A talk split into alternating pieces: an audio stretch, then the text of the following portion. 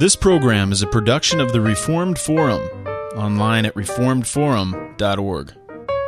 This is Christ the Center, episode number 79. Today we speak with Miles Van Pelt about the importance of the biblical languages.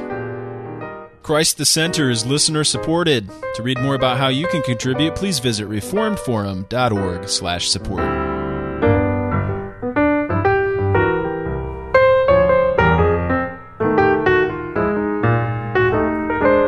Welcome to Christ the Center, Doctrine for Life, a weekly conversation of Reformed theology. My name is Camden Bucey, and we have a great program lined up today. I have with me Nick Batzig, who's church planter in Richmond Hill, Georgia, just outside of Savannah. How are you doing, Nick?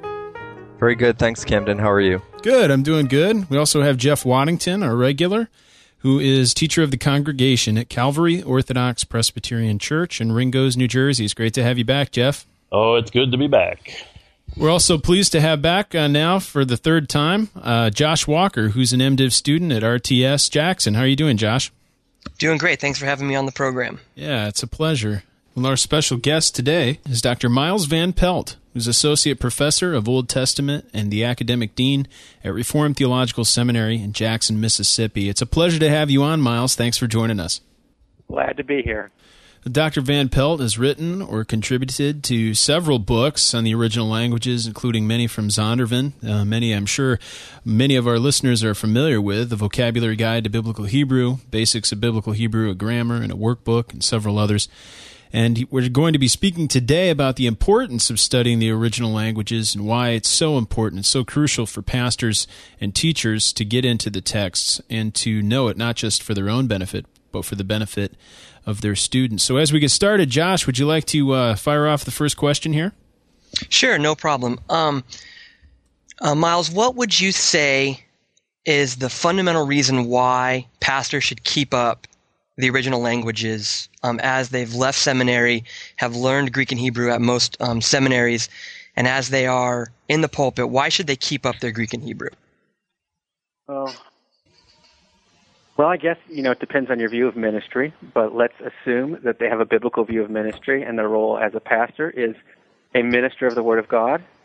Um, and if they are a minister of the Word of God, then they must know the languages in which that word was written. And so they're not ministers of a translation of the Word of God. That's nowhere in the text. And so we want to be sure to you know prepare pastors in order to engage with and uh, be able to read those languages. Just, just from a um, kind of principial level to um, because they are ministers of the Word of God, they should have the Word of God as it came to us. They're not, um, let's say, subject to the faults of translation. But also, um, you know, there are other reasons as well. I mean, uh, you know, in order to engage in um, difficult exegetical questions or difficult theological questions, you need the proper tools to handle that material and uh, all of that, all of the best work and all the most rigorous work requires um, access to the original languages. And then there's also, you know, certain things with just regard simply to sanctification. Um, a knowledge of the original languages gives you a better understanding of the biblical text, and that is going to give you a better understanding of the gospel, which hopefully will give you a, a life that is more transformed by that gospel and one that is affected um, for uh, Christ and His kingdom. Miles, why do you think it's so difficult to keep up with the languages? Is it just simply a matter of discipline, or is it really a lack of knowing the importance of knowing them? Because once you get into pastoral ministry, you've got counseling, you're working on your sermons, all sorts of things. It's so easy to start letting your vocabulary slip or uh, letting your grammar slip. Uh, why do you think people generally have difficulty keeping sharp on these things? Right. The thing, well, there are at least two levels I guess we could talk about. One is they simply were not trained to keep it up in seminary or in college where they learned it. I mean, it's one thing to teach people how to parse verbs and read text. It's another thing to teach them a language in such a way that they can continue on and they can read and become proficient. Um, so maybe at the college or seminary level, there's not enough cheerleading. There's not enough. Um, there's not enough for preparing um, students for what's beyond the classroom. Um, it's one, you know, I can I can teach my students to take a quiz. That's an easy thing to do, um, but it's a it's a more difficult thing to teach them uh, lifestyle habits or skills that need to transcend the classroom in, into the rest of their ministry. And so I think I think some of it is our fault at the seminary college level from the professor's perspective. We just haven't thought beyond our own classroom, which is um, it's not the student's fault at this point.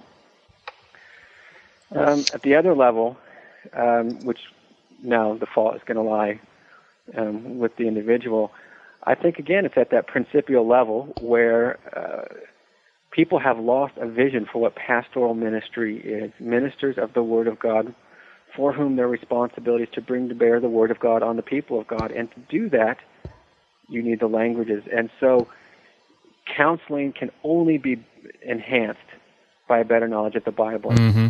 The Bible is or does come through reading the biblical text in the original languages, not from a not from only an exegetical perspective. I, I don't teach the languages just so you can be better at exegesis. I teach the languages so you can read the Bible devotionally in those languages, so you can be immersed in those languages, so you can know exactly what nouns and what verbs are being used in context and repeated, things that you cannot pick up in a translation when they get smoothed over for style or convenience or for you know to avoid repetition, something that Greek might love at that point.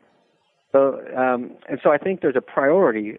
Uh, you know, I think once pastors get out of the seminary context and into, let's say, the pulpit or ministry context, their priorities change, and maybe not always for the best. And so they have probably failed to implement kind of a system of personal discipline that would allow for that. Um, we simply don't do it. I think most people, when they come to seminary or college, you know, wherever your context is, they feel like they're holding their breath until they can get out into ministry. right. more time, Right. have more time to read Hebrew and Greek. And I don't know of anyone who has gotten out of college and seminary into the ministry and had more time. Kind of a false notion. It is. And so, um, so I encourage my students to get into the habit of reading Greek and Hebrew every day, for you know, for at least five minutes a day, and that will maintain your language. Hmm. Take much. Um, you can do a verse a day, two verses a day, fifteen verses a day, or you can set a time um, for the amount of time you have. And so there are all kinds of ways to do it, but we're simply not training. We're, we're not training men in ministry to develop skills that actually make you or change you into the pastor you need to become. But we've got, So now, um, practical, the- we've got practical theology. We can tell you how to balance a budget. Right. You might want to edit that part. So. Speaking of the pastor and having um, the languages as important, let's say there's someone listening who is a pastor who has let their Greek and or Hebrew slip. What are some practical steps that they could um, implement today to get their Greek and Hebrew back up to a point where they could use it um, to prepare their sermons and to be more effective in the gospel ministry? Okay, good question. Um, well, I think the first thing you need to do, I guess it would depend on how far you've let it slip. You know, if um, you're a little bit rusty, that's one thing. But you know, if you haven't looked at a Greek text for a couple of years, there, you know, that's a different case. So, I think the first thing would be simply to review your grammar. So, to get a textbook, either Greek or Hebrew or Aramaic, whatever you're trying to review, and to simply work through that grammar as a refresher course so that you once again have the basic categories and the basic vocabulary to begin. Um, that's that would be step one. Step two, then you could get one of the readers that are out there. There are um, there are Hebrew readers and there are Greek readers that um, take you from easier texts to more difficult texts, and so kind of provide a a gradual re-entry into reading of the language. And then, then the best thing to do to keep it up is simply to read your Bible every day read your Bible every day. And so you can begin by setting up, you know, a goal of a number of verses or a number of minutes, and then you just stick to that. And you, you set modest goals. So, um, you know, it's not that it's not that um, difficult to carve out five or ten minutes for each language a day, and you'd be surprised at how much better you get at it, even if you spend ten minutes a day in the languages. So, so go through the grammar, then get a reader and then just start reading and never give up. I mean, that's the thing they don't teach you. There's no there's no um, magic vitamin pill and there's no magic book that you read and it's going to make you better at the language other than reading the actual biblical text. And it'll be slow at first, and then it will just take more time. The advantage that we have today, you know, we've got stuff like Accordance and Bible Works and Logos, where it really minimizes um, both the time and the pain of looking up words.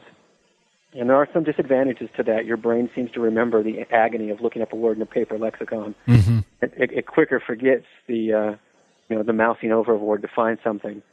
But um, you know, you can read with with pretty good proficiency on the computer in terms of vocabulary, and so there's really no excuse. You can always have your Bible with you electronically, and you can always have access to the meaning of words if you're unfamiliar with them. So the best way to improve your language, the best way to build your vocabulary, the best way to enjoy the language is to just simply read and read and read.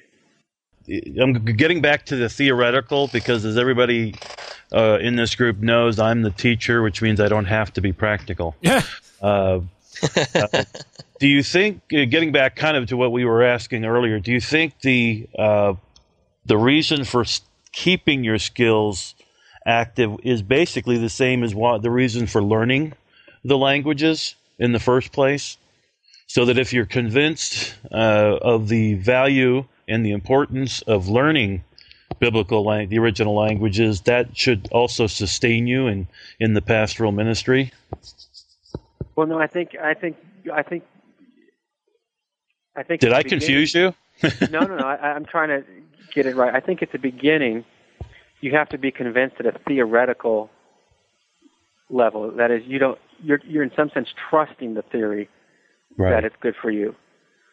But but soon but soon after that, you've got to be shown exegetically that the languages are important. You've got to feel the practical impact of it in your ministry. Right. Um, and so at the beginning, you're working off, you know, kind of a faith in the theory. And in some sense, you know, it's governed by your doctrine of Scripture, your doctrine of inspiration, your doctrine of what you think of pastoral ministry. But then, you know, there is a time in which, you know, the, the employment of the languages in your study, in your habits, um, will, will have to bear a certain amount of fruit to convince you that this is actually, the theory is actually true. So at seminary, you're, you're working a lot off the theoretical. Right. But hopefully, pastorally, or, or the, the further you get into your studies in seminary, um, you should become more and more convinced of it. That's why, for example, we we try and encourage students to take the languages at the beginning of their studies, so that they have time to use and improve and to see the significance. The problem is with some seminary curriculums that they're not always sequenced, or the, the sequence is not required, and so you couldn't, in a sense, uh, take your languages last in the curriculum if you want, and never have any practical application of them, um, and then it then it right. becomes worthless. Now, Miles, I wanted to ask a question about um, the use of extra biblical lexicons. I mean, use of all the tools that we have to use in languages. Um, I mean, from William Henry Green's Hebrew grammar to your Hebrew grammar, there are differences. I imagine there are um, what you would even think significant differences in um, uh, syntax and your understanding of Hebrew. Um, I guess the same would be true even in Greek. One one Greek uh, grammar with syntax to another are, are, could differ greatly. What, how are students to approach these things? Because um, so much of our understanding of the languages depend on men like you who do the scholarship and um, I guess my question is how are we to approach what was written 100 years ago to what is written today in understanding you know the nuances and the differences in the progression in in uh, linguistic studies Sure. You mean in terms of how you you know think about the grammars and the use of the grammars and stuff like that? Well, yeah, trustworthiness. Basically, Yeah. Who, who, how do you know who to go with if there are de- developments and supposed corrections of older grammars and and, Sure. and syntax manuals? Yeah. The good news is is that the basics of the language, the basics of Greek, the basics of Hebrew, um, the basics of Aramaic, are all fundamentally intact. And let's say that 90% of the core remains the same in the last 100 years. You know, in just the term, in just the fundamental core, because you know, in the in your first year of language study, you're really working on vocabulary acquisition. You're working on morphology, how the forms work, and so you know how the they function, and then and and basic syntax, basic basic syntax. And um, there have been some changes in morphology, um, very little in terms of vocabulary. You know, uh, right. still means horse, and apostolos still means apostle. Uh, most of the changes are coming at the level of syntax, right. and not at the level of beginning syntax, but the more advanced and nuanced syntax. Now, so there are some differences that will appear and crop up in the grammars that cover those issues of syntax. Our grammar, um, for example, Basics of Biblical Hebrew, has incorporated some of those differences, especially as it pertains to the presentation of the verb system, um, specifically as it pertains to uh, like the cohortative and jussive and volitional verb forms. Right. So we incorporate, but that's a very small part of the actual exercise uh, grammar. So, so in terms of the basic content, I think everything is trustworthy that's out there that's been published. Otherwise, the publisher wouldn't go with it. Um, what's really changing is the pedagogy how the material is presented. Yes. Right. Um, and so, you know, a 100 years ago, you know, the vast majority of classics students who would be approaching Greek or Hebrew would have had Latin and other languages and would have been familiar with a lot of terminology and a lot of English grammar. They would have known Latin terms and they would have um, been familiar with the case systems and all kinds of things like that with uh, other classical languages. But now, um, you know, when it comes to foreign language instruction, for example, Greek or Hebrew, you know, you cannot assume uh, that the student had any training in another foreign language. Um, right. You you cannot assume that they have good English training, and so you've got to change uh, so much of the way in which you approach teaching the language in order for it to make sense to the student. I think of um, Weingreen's Hebrew grammar that yeah. I on. We had to use that at Westminster. Yeah. We do. Yeah, and I I love it. I've I've got a very affectionate kind of love hate relationship with with, it. with all the typos. yeah, it, it drove me crazy, but at the same time, you know, it assumes that you know Latin. Yes, it does. Hmm. You know, and I did not know Latin. And neither did I. and so you've got to learn. You, not only do you have to learn Hebrew, but you've got to learn Hebrew through Latin terminology. Yeah. So and so a lot of it is we're trying to clean up that. Uh, you know, if you look at the organization of Weingreen's grammar, you know, it's just like a shotgun. You know, he just he just takes topics and shoots them everywhere. Yeah, exactly. There's no real logic. I mean, there is a there is a certain level of logic to it, but you know, you could never go back and find you know where the adjectives are in the book because they're all over the place. uh, you know, and so one of the things we've done is we've tried to treat you know, the language a little more systematically for students. So we give English introductions, explain all of our terms over and over again, and then we, we progress through the language logically, first in the nominal system and then the verbal system. And in our pronoun chapter, we cover all the pronouns, so you can always go back and review your pronouns. You don't have to, you know, sift through 150 pages trying to think, where was that pronoun? Yeah. So some of it's pedagogical, organizational. Some of it is eh, with improvements and updates. But, um, you know, um, you know, I guess one, I guess on the vulgar side of things, you know, choosing a Hebrew grammar is like choosing underwear. Everyone has their preferences. Ah. some are boxers, some are briefs, some are Hanes, some are BVD. And, and so the, the proliferation of grammars that is going on right now, a lot of it is just preferential in terms of pedagogy, vocabulary, terminology, things like that. Yeah. Some are trying to maintain a certain academic level. Others are trying to get down and really meet a student's need. Hmm. So, um, Pratico and I really tried to make, you know, we try, I, I call it um, Macintosh Hebrew. It's user friendly as much as possible. Uh. we try to make it easy. You know, we, we explain our terms, we define our words, we give in English introductions. The, the grammar is huge in terms of just the amount of writing that occurs there because we're just trying to explain everything. Right. Now you mentioned uh, pedagogy. What is what is your take on quizzes? Uh, we my Hebrew teacher, one of my Hebrew teachers, was trying new things, and after I took the class, she she switched over to um, allowing students to use notes uh, when they're you know doing certain quizzes and that's those sorts of things, and those are for pedagogical reasons. I didn't have the benefit of being able to use any of my notes when I had to take the quizzes, but Um, is there any work, uh, scholarly work going on in terms of determining the best way to teach theological students the original languages? And do you have any any insights into those sorts of things and how testing can actually be used to uh, improve people's skills? Uh, there is, in fact, there there is um, there is there's plenty of research going on in that, um, both in terms of testing and in terms of teaching. Mm-hmm. Um, in terms of testing, uh, this, last year, at um, no, it was actually two years ago. Two years ago, at the Evangelical Theological Society conferences, SBL, um, the National Association of Professors of Hebrew met, and um, the actual topic was um, assessing proficiency in biblical Hebrew. How do you actually quiz and examine and evaluate students? And um, everyone has everyone has their opinions and options and different ways of going at it. And uh, so there is research in that area. Um, you know, it sounds like from your experience, you you had a I don't know who your instructor was or where you had it. Mm-hmm. Probably a good thing at this point, but it sounds like the person had capitulated and just given up the notion that these people are actually going to use the language.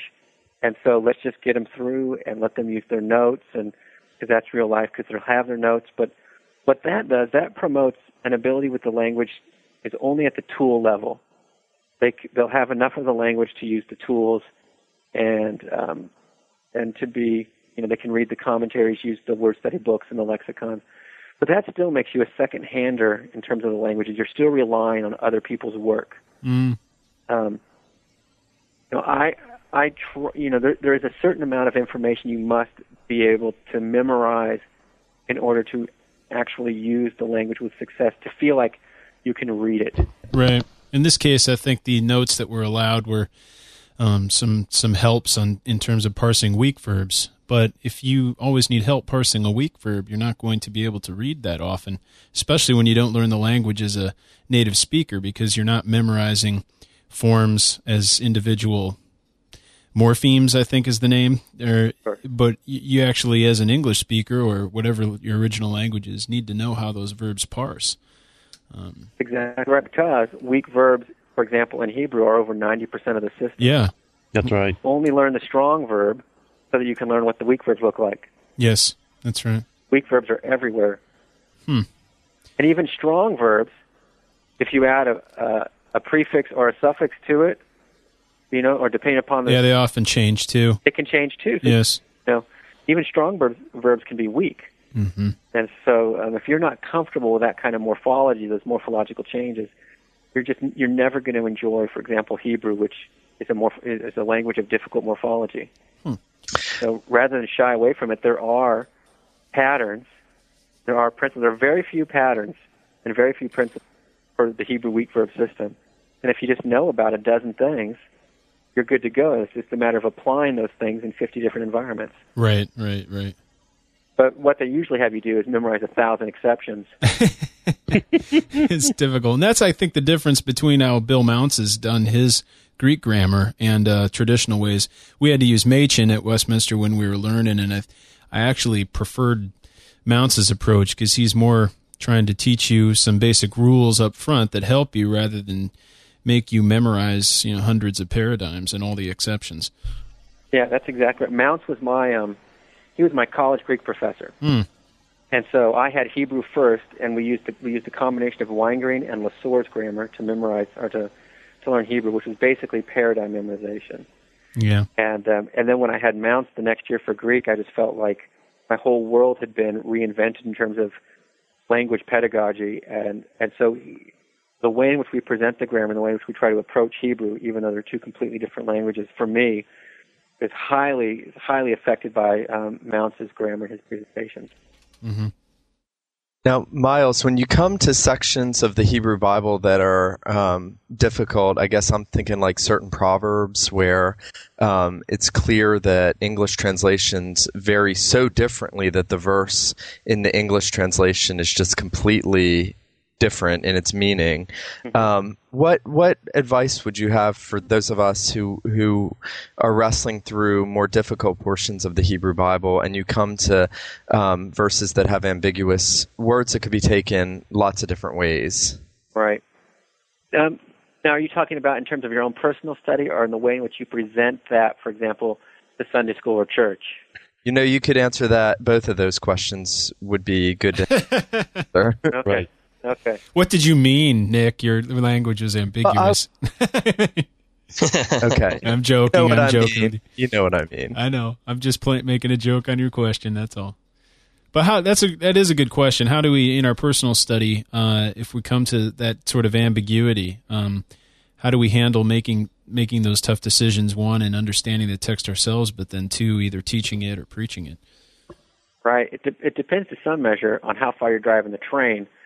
Uh, you know, in terms of, for example, my own study, I try to read, you know, large portions of Greek and Hebrew uh, most mornings, and in those cases, you know, I'm not concerned about getting every nuance of every possible word. I'm just trying to read for pleasure, for my own mind to enjoy the language, to absorb it, for it to become less and less foreign, more and more native. Um, so I'm not trying to answer every question, but there are times, for example, when you're in um, poetic literature, psalms, uh, proverbs, song of songs, where the language that you're familiar with in terms of translation does not always match up, does not always seem like, well, that's the obvious rendering of the text if you're struggling. And so then, you know, then you can go further and fi- try to figure out what's going on, if it's an accurate rendering or not. You could do that. You use, you know, word study books or lexicons or journal articles on that stuff. Um, but it's it's a rigorous task. Um, sometimes you can even, um, you know, compare translations. A quick way also to do it is to look at the the net. You know, familiar with the Net Bible, Mm-hmm. um, the New English translation, and I have a copy of that. And the reason I have it is not for the translation, but for all the notes. Hmm. Um, that are, you know, if you look at the if you look at the actual Bible itself, you know, more than 50% of the average pages are notes, linguistic notes, translation notes, um, word study notes, that kind of thing. And so that's the kind of place where you can get quickly um, access to that kind of information. Um, you can also compare it. What another good way to do it, if you're reading Hebrew, for example, um, is to compare it with the Septuagint to see what the earliest translators thought of it and how that might be different from our English translation. So Yeah. another quick way to do it is to go to the Septuagint. They might have an alternative rendering or something like that, or something that would make sense to you as a Westerner. Um, but sometimes you, you're just um, sometimes there's going to be a certain level of ambiguity, and or even worse, and there are lots of these in the Bible, um, in any translation, bad translations. Mm-hmm. Preaching and tre- if you're preaching or teaching from a translation that is not accurate, you know, I think you're duty bound in some way to correct that, and we can even use the word, uh, you know, let's say some people would say winsomely or with love or that kind of thing. Right. But it also that that would depend upon the relationship you have with the people you're teaching. Right. If if you know if you're a guest speaker at a church and you're there preaching, um, and, you know, and you go up in the pulpit and you say your English translation is wrong. Not very helpful. It, it may well be, but you've just imperiled them. You know, they don't know what to do now. They don't have the tools to handle that. Yes. But if if you're, you know, if you've been there 10 years, 15 years, 20 years and you know, you can build a relationship with them and just say, you know, a slightly different translation that would highlight something else might be, you know, there are ways to do it without um, imperiling them. But sometimes, you know, sometimes you can just say this is this translation is wrong. You know, um, uh, you know, and and this is the better translation. A, a, a humorous example is in the Book of Kings. Um, there's this there's this phrase rendered. It's um, it's mashtin bakir in Hebrew, and it means those who urinate on the wall. Hmm. And in the King James version, it's those who urinate on the wall, those who urinate on the wall in every instance. And so, it's about it's about kind of the lowest possible segment of society, from the king above to you know the homeless person who urinates on the wall. Mm-hmm. Um, the Lord's going to get rid of those people from a particular kingly line. Um, the King James version renders it literally. All other translations feel like it's a little too indelicate for selling Bibles, and so they'll just say every male, something like that, instead of instead of those who urinate on the wall. Right. So one way to approach that then is to sometimes you can find a translation that didn't shy away from the, a proper rendering. you sometimes get some of those with with some other uh, euphemisms too, don't you? I'm, oh, yeah. I've I've heard of uh, one, you know, where it says, you know, my my little finger's bigger than my father's thigh. Uh, right. Is a little bit yeah. of a euphemism that somebody we won't explain it, but uh, right, and that's that's actually that would be what it says in the text, um, and so that's right. Those euphemisms could be explained, or just that's a euphemism, and everyone would get it. But there are sometimes when it's just the translations are just yeah. The, there are sometimes they're just they're inaccurate. Right, right, right. Um, hmm. Yeah, that's exactly right. Those things, you know, another euphemism is to put your hand under the thigh of someone. Yeah. It, you know, the thigh is not what they're talking about. um, I have another question about uh, just language development. Uh, I guess it might be called historical linguistics or something. I don't know the proper term, but what you do have uh, in terms of our, our Bible, both in the Old and the New Testament, is a living language that has been written down. So I wanted to ask you if there's any impact on our study or any development in uh, scholarship uh, understanding of the Hebrew and the Greek language, because you have things like the optative in the Greek, which apparently is has been dying, and that's why you only have, I think, eight of them in the New Testament because it had it was an older form that's been passing away, and I assume there's the same type of thing in Hebrew. Are there new discoveries or things that that, that scholars are finding out that are helping us to understand some of this higher level syntax based on historical development, or or have most of those things been figured out already? Yeah, I'm not as familiar with all of the new stuff in Greek. You know, they're always talking about aspect um, yeah, yeah. There's a rich there's a rich heritage, you know, with classical Greek and Koine Greek, and you know how the transition between the classical and Hellenistic Greek works, and um, you know using that study to help understand Greek. You know, I, I know some of that. In Hebrew, there certainly are. I'm a little more familiar with the literature in that area. That's sort of my specialty. Um, there are diachronic studies where um, you know, there's a sense of development in the language. Mm-hmm. It's like King James English to modern English, where you get a sense of some development and change in the language. There were also um, dialectical differences in Hebrew in some spots. Oh, okay. There are, you know, for example, in the Northern Kings and the Northern Judges, little dialectical peculiarities in the language that you can pick up, and it kind of gives a sense of, you know, a little bit of a flavor of the text.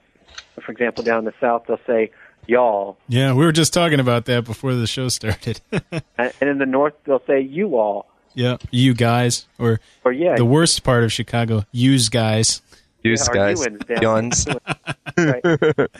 And so they, they, there are studies like that, dialectical studies, diachronic studies, and comparative Semitic studies where we could learn from Ugaritic or Akkadian or other languages that are Northwest Semitic for Hebrew. So you've got kind of um, a triangulation, if you will, the dialectics and diachronics and comparative Semitics that can kind of improve our knowledge. And there are hmm. always, always um, things being learned to improve our understanding of the language. Um, things on the verb system, uh, you know, things we've studied.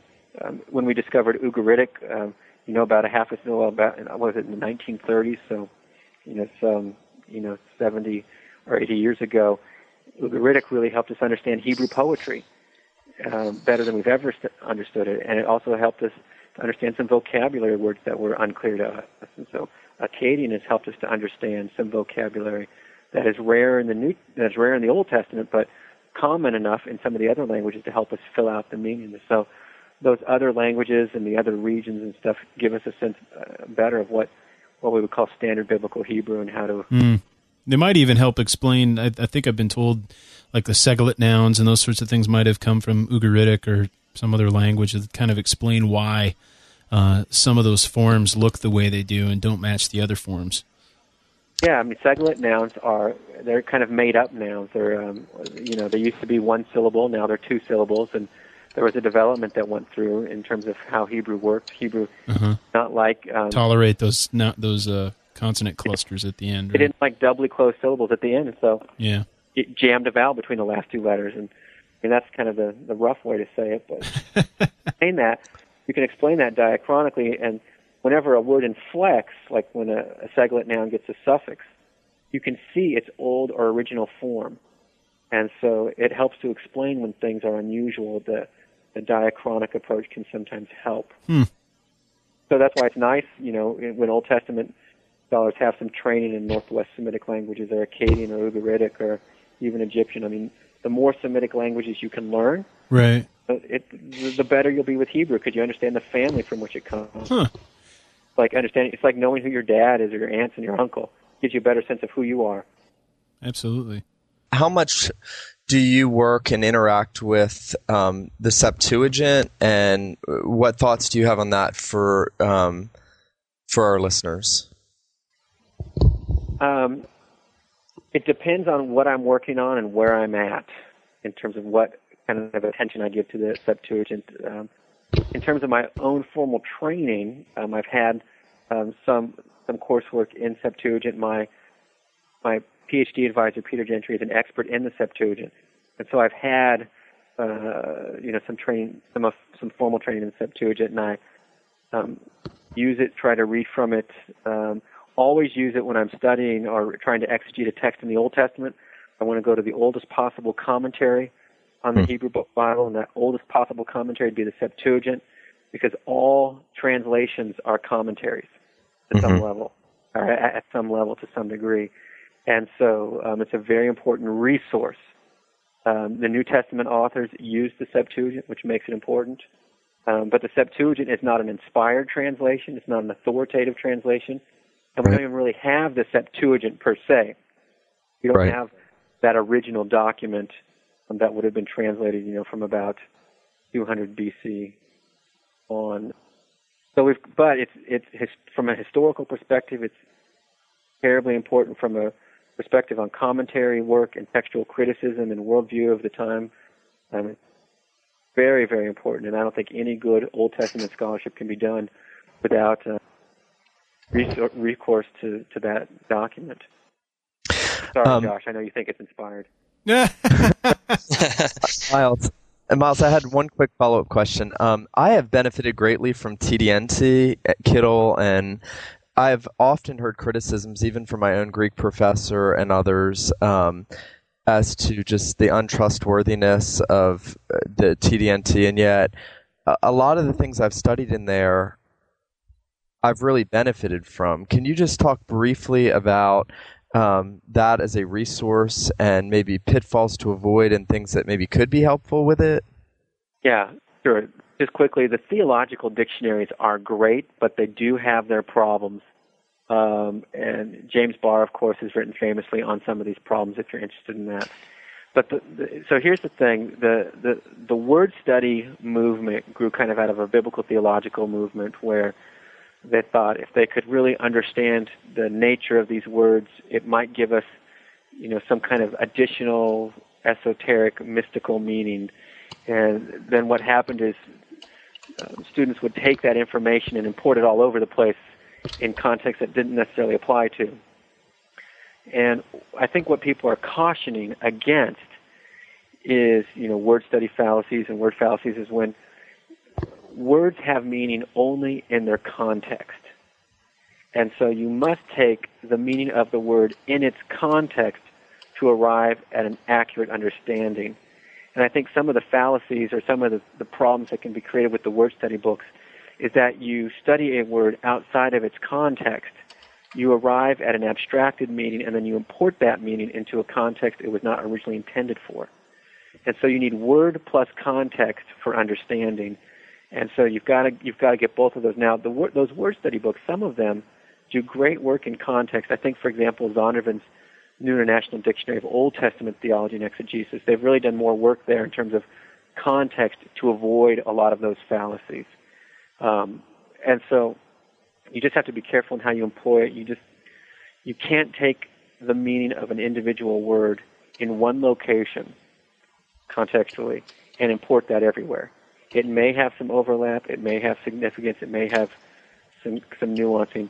But you really need the second fact. The second factor is just importance, the context in which it occurs.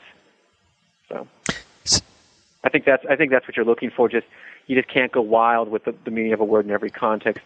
Context, you know, if if you're in Proverbs and you're talking about a fool, that's one thing. But if you're if you're in the Pentateuch and you're talking about a fool, that may be a completely different thing. Right. And you know, legal literature versus wisdom literature versus you know even um, you know epic literature. You just have to be careful where you're at and what context you're in. I wanted to say a hearty amen to your encouraging uh, pastors to do at least you know like five minutes a day. Uh, I've been doing that ever since when, and it just keeps. It's it's better than going for a month and then doing a, a couple of hours. You know, you, That's right. Uh, I, I was I figured that uh, regularity and consistency uh, is the name of the game. Yeah, I I completely agree. In fact, I don't have the numbers right in front of me. I guess I should have bought, brought them with me. But if you read, if you know, if you can get to the point where you can read 20 verses of Greek a day, and on the computer that's not a lot. You can do that in 15 minutes. If you get, you know, if you just, it may not, you may not start out that way, but you can get there in, in less than a year. You can get there. But if you can read 20 verses a day, you can read through the New Testament every two years. Wow. Yeah. That's That's good. that's just de- devotionally as a pastor for your own edification, for your own sanctification, for your own hedonism. Right. Well, one of the things. Go ahead.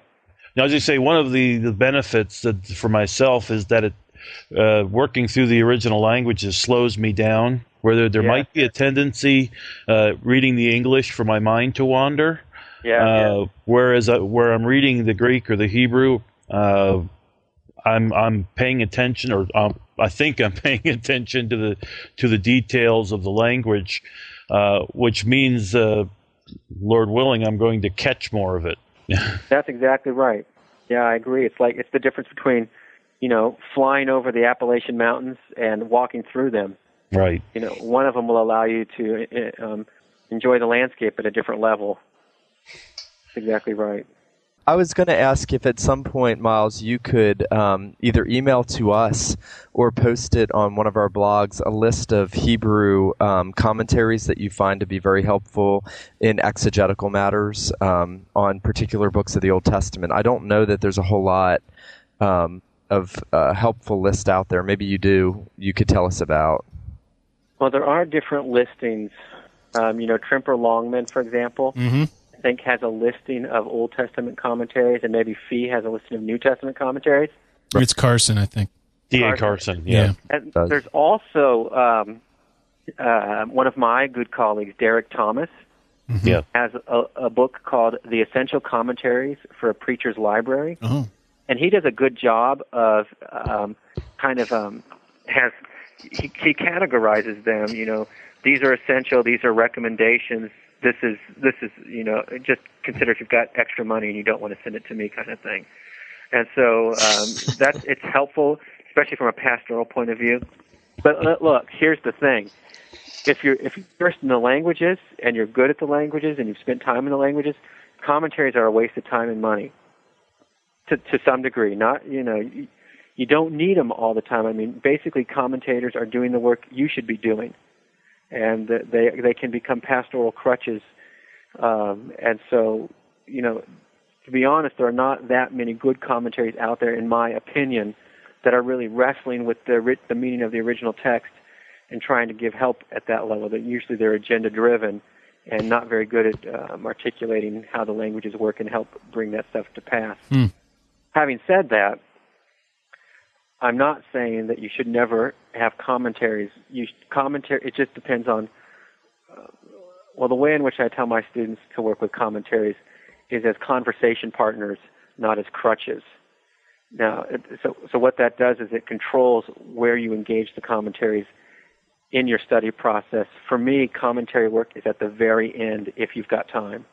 Right. You, con- you consult them. You, you've done all of your work. You've done your exegesis. You've looked up the words. You've done word studies. You've sweat bullets over the structure of the text. You feel like you've arrived at the author's original intent and that you can communicate that original intent. And now you want to go and read a commentary or two or three to have a conversation with others who have done the same work to, to see have, have they caught something I haven't? Have they said something in a better way?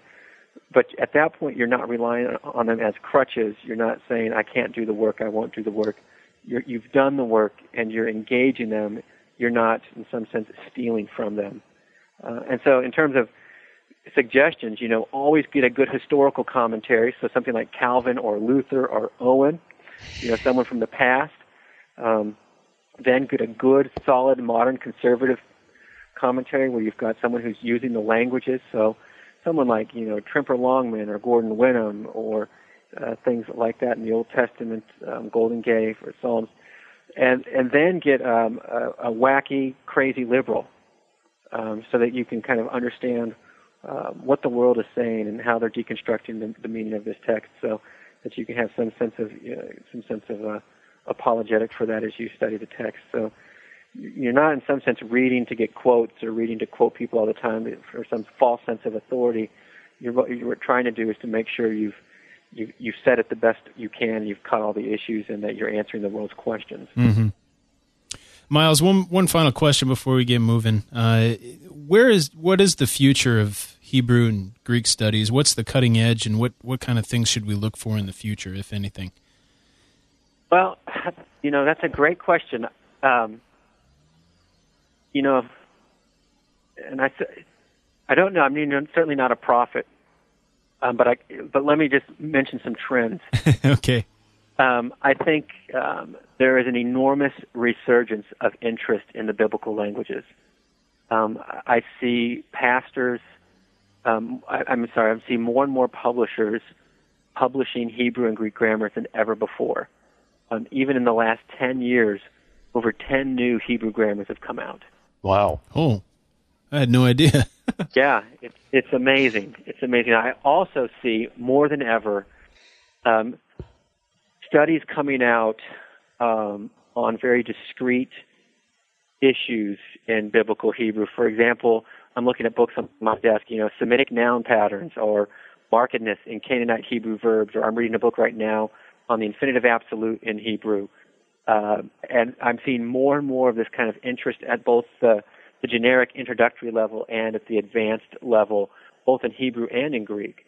And so I feel like there's a real resurgence of interest at, at the kind of the academic professional level, which I think is a response to a resurgence of interest in the meaning of the biblical text for pastoral ministry.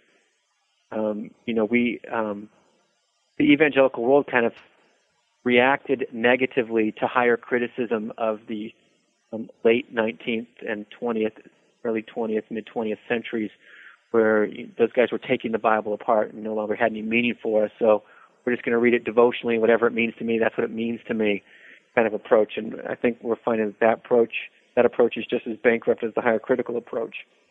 And we're trying to get back to a more a reformed way of thinking of the, the, the, essential nature of the biblical text, the unity of the biblical text. That's important for our lives. And so I see actually um, I see a, a, resurgence of biblical languages coming um, as I see the resources coming. Um, but I see very little, I, I see seminaries as the last people to actually recognize this thing. I think seminaries, most seminaries that I interact with, um, even to some degree my own seminary, uh, is still working in the 1960s in terms of biblical worldview the place of the language and the role of the languages and what pastoral ministry is. Yeah. And so uh, I think there's hope, but I, you know, seminaries, you know, are, seminaries are always slow on the go, so they'll catch up. Um, but you know, we try and be as much on the cutting edge as we can. But there are all kinds of complicating factors that uh, relate to how seminaries are run and who runs them and stuff like that, and what we do. So, you know, faculty are doing their best, um, make amends. And for example, at Reformed Theological Seminary in Jackson, you know, you know, I'm a language zealot, so I'm here, you know, chanting the the gospel. Oh yeah. And we're you know lighting it on fire here and bringing the heat, uh, and we're just trying to hope we're, we're hoping that that will spread and that will continue to grow. We hope so too, and we hope this interview, as it gets published, uh, does spread the heat, as you say, uh, to those people, and that it, we hope that it kindles a desire for some people to pick up their dusty grammars and maybe their dusty Bibles and get back into the original languages for not only for their own edification but for the edification of their flock. Well, Miles, thank you so much for joining us. We uh, we really appreciate you taking the time to talk with us, and we're glad we were able to do this one. This this wasn't our usual type of discussion, so we appreciate your time. I appreciate you inviting me to be on. Thank yeah, it's been great. I want uh, yes. to let everyone know, of course, uh, Dr. Van Pelt has several books out there. You can pick up the Vocabulary Guide to Biblical Hebrew. Uh, there's the basics of biblical Hebrew, a grammar, and a workbook, and all sorts of other things available from uh, Zondervan. You can find those at uh, your Reformed bookstore. You can also find more information about us and our other programs at reformedforum.org. We have an archive there, and you can listen to all of our older programs. Uh, and you can also visit Feeding on Christ. I don't want to forget that. FeedingOnChrist.com and Josh Walker's blog, Bring the Books. Uh, so there's a lot of stuff going on, a lot of places to go and visit, a lot of things to read. We th- want to thank you for listening, for spending your time with us this afternoon, and we hope you'll join us again on Christ the Center.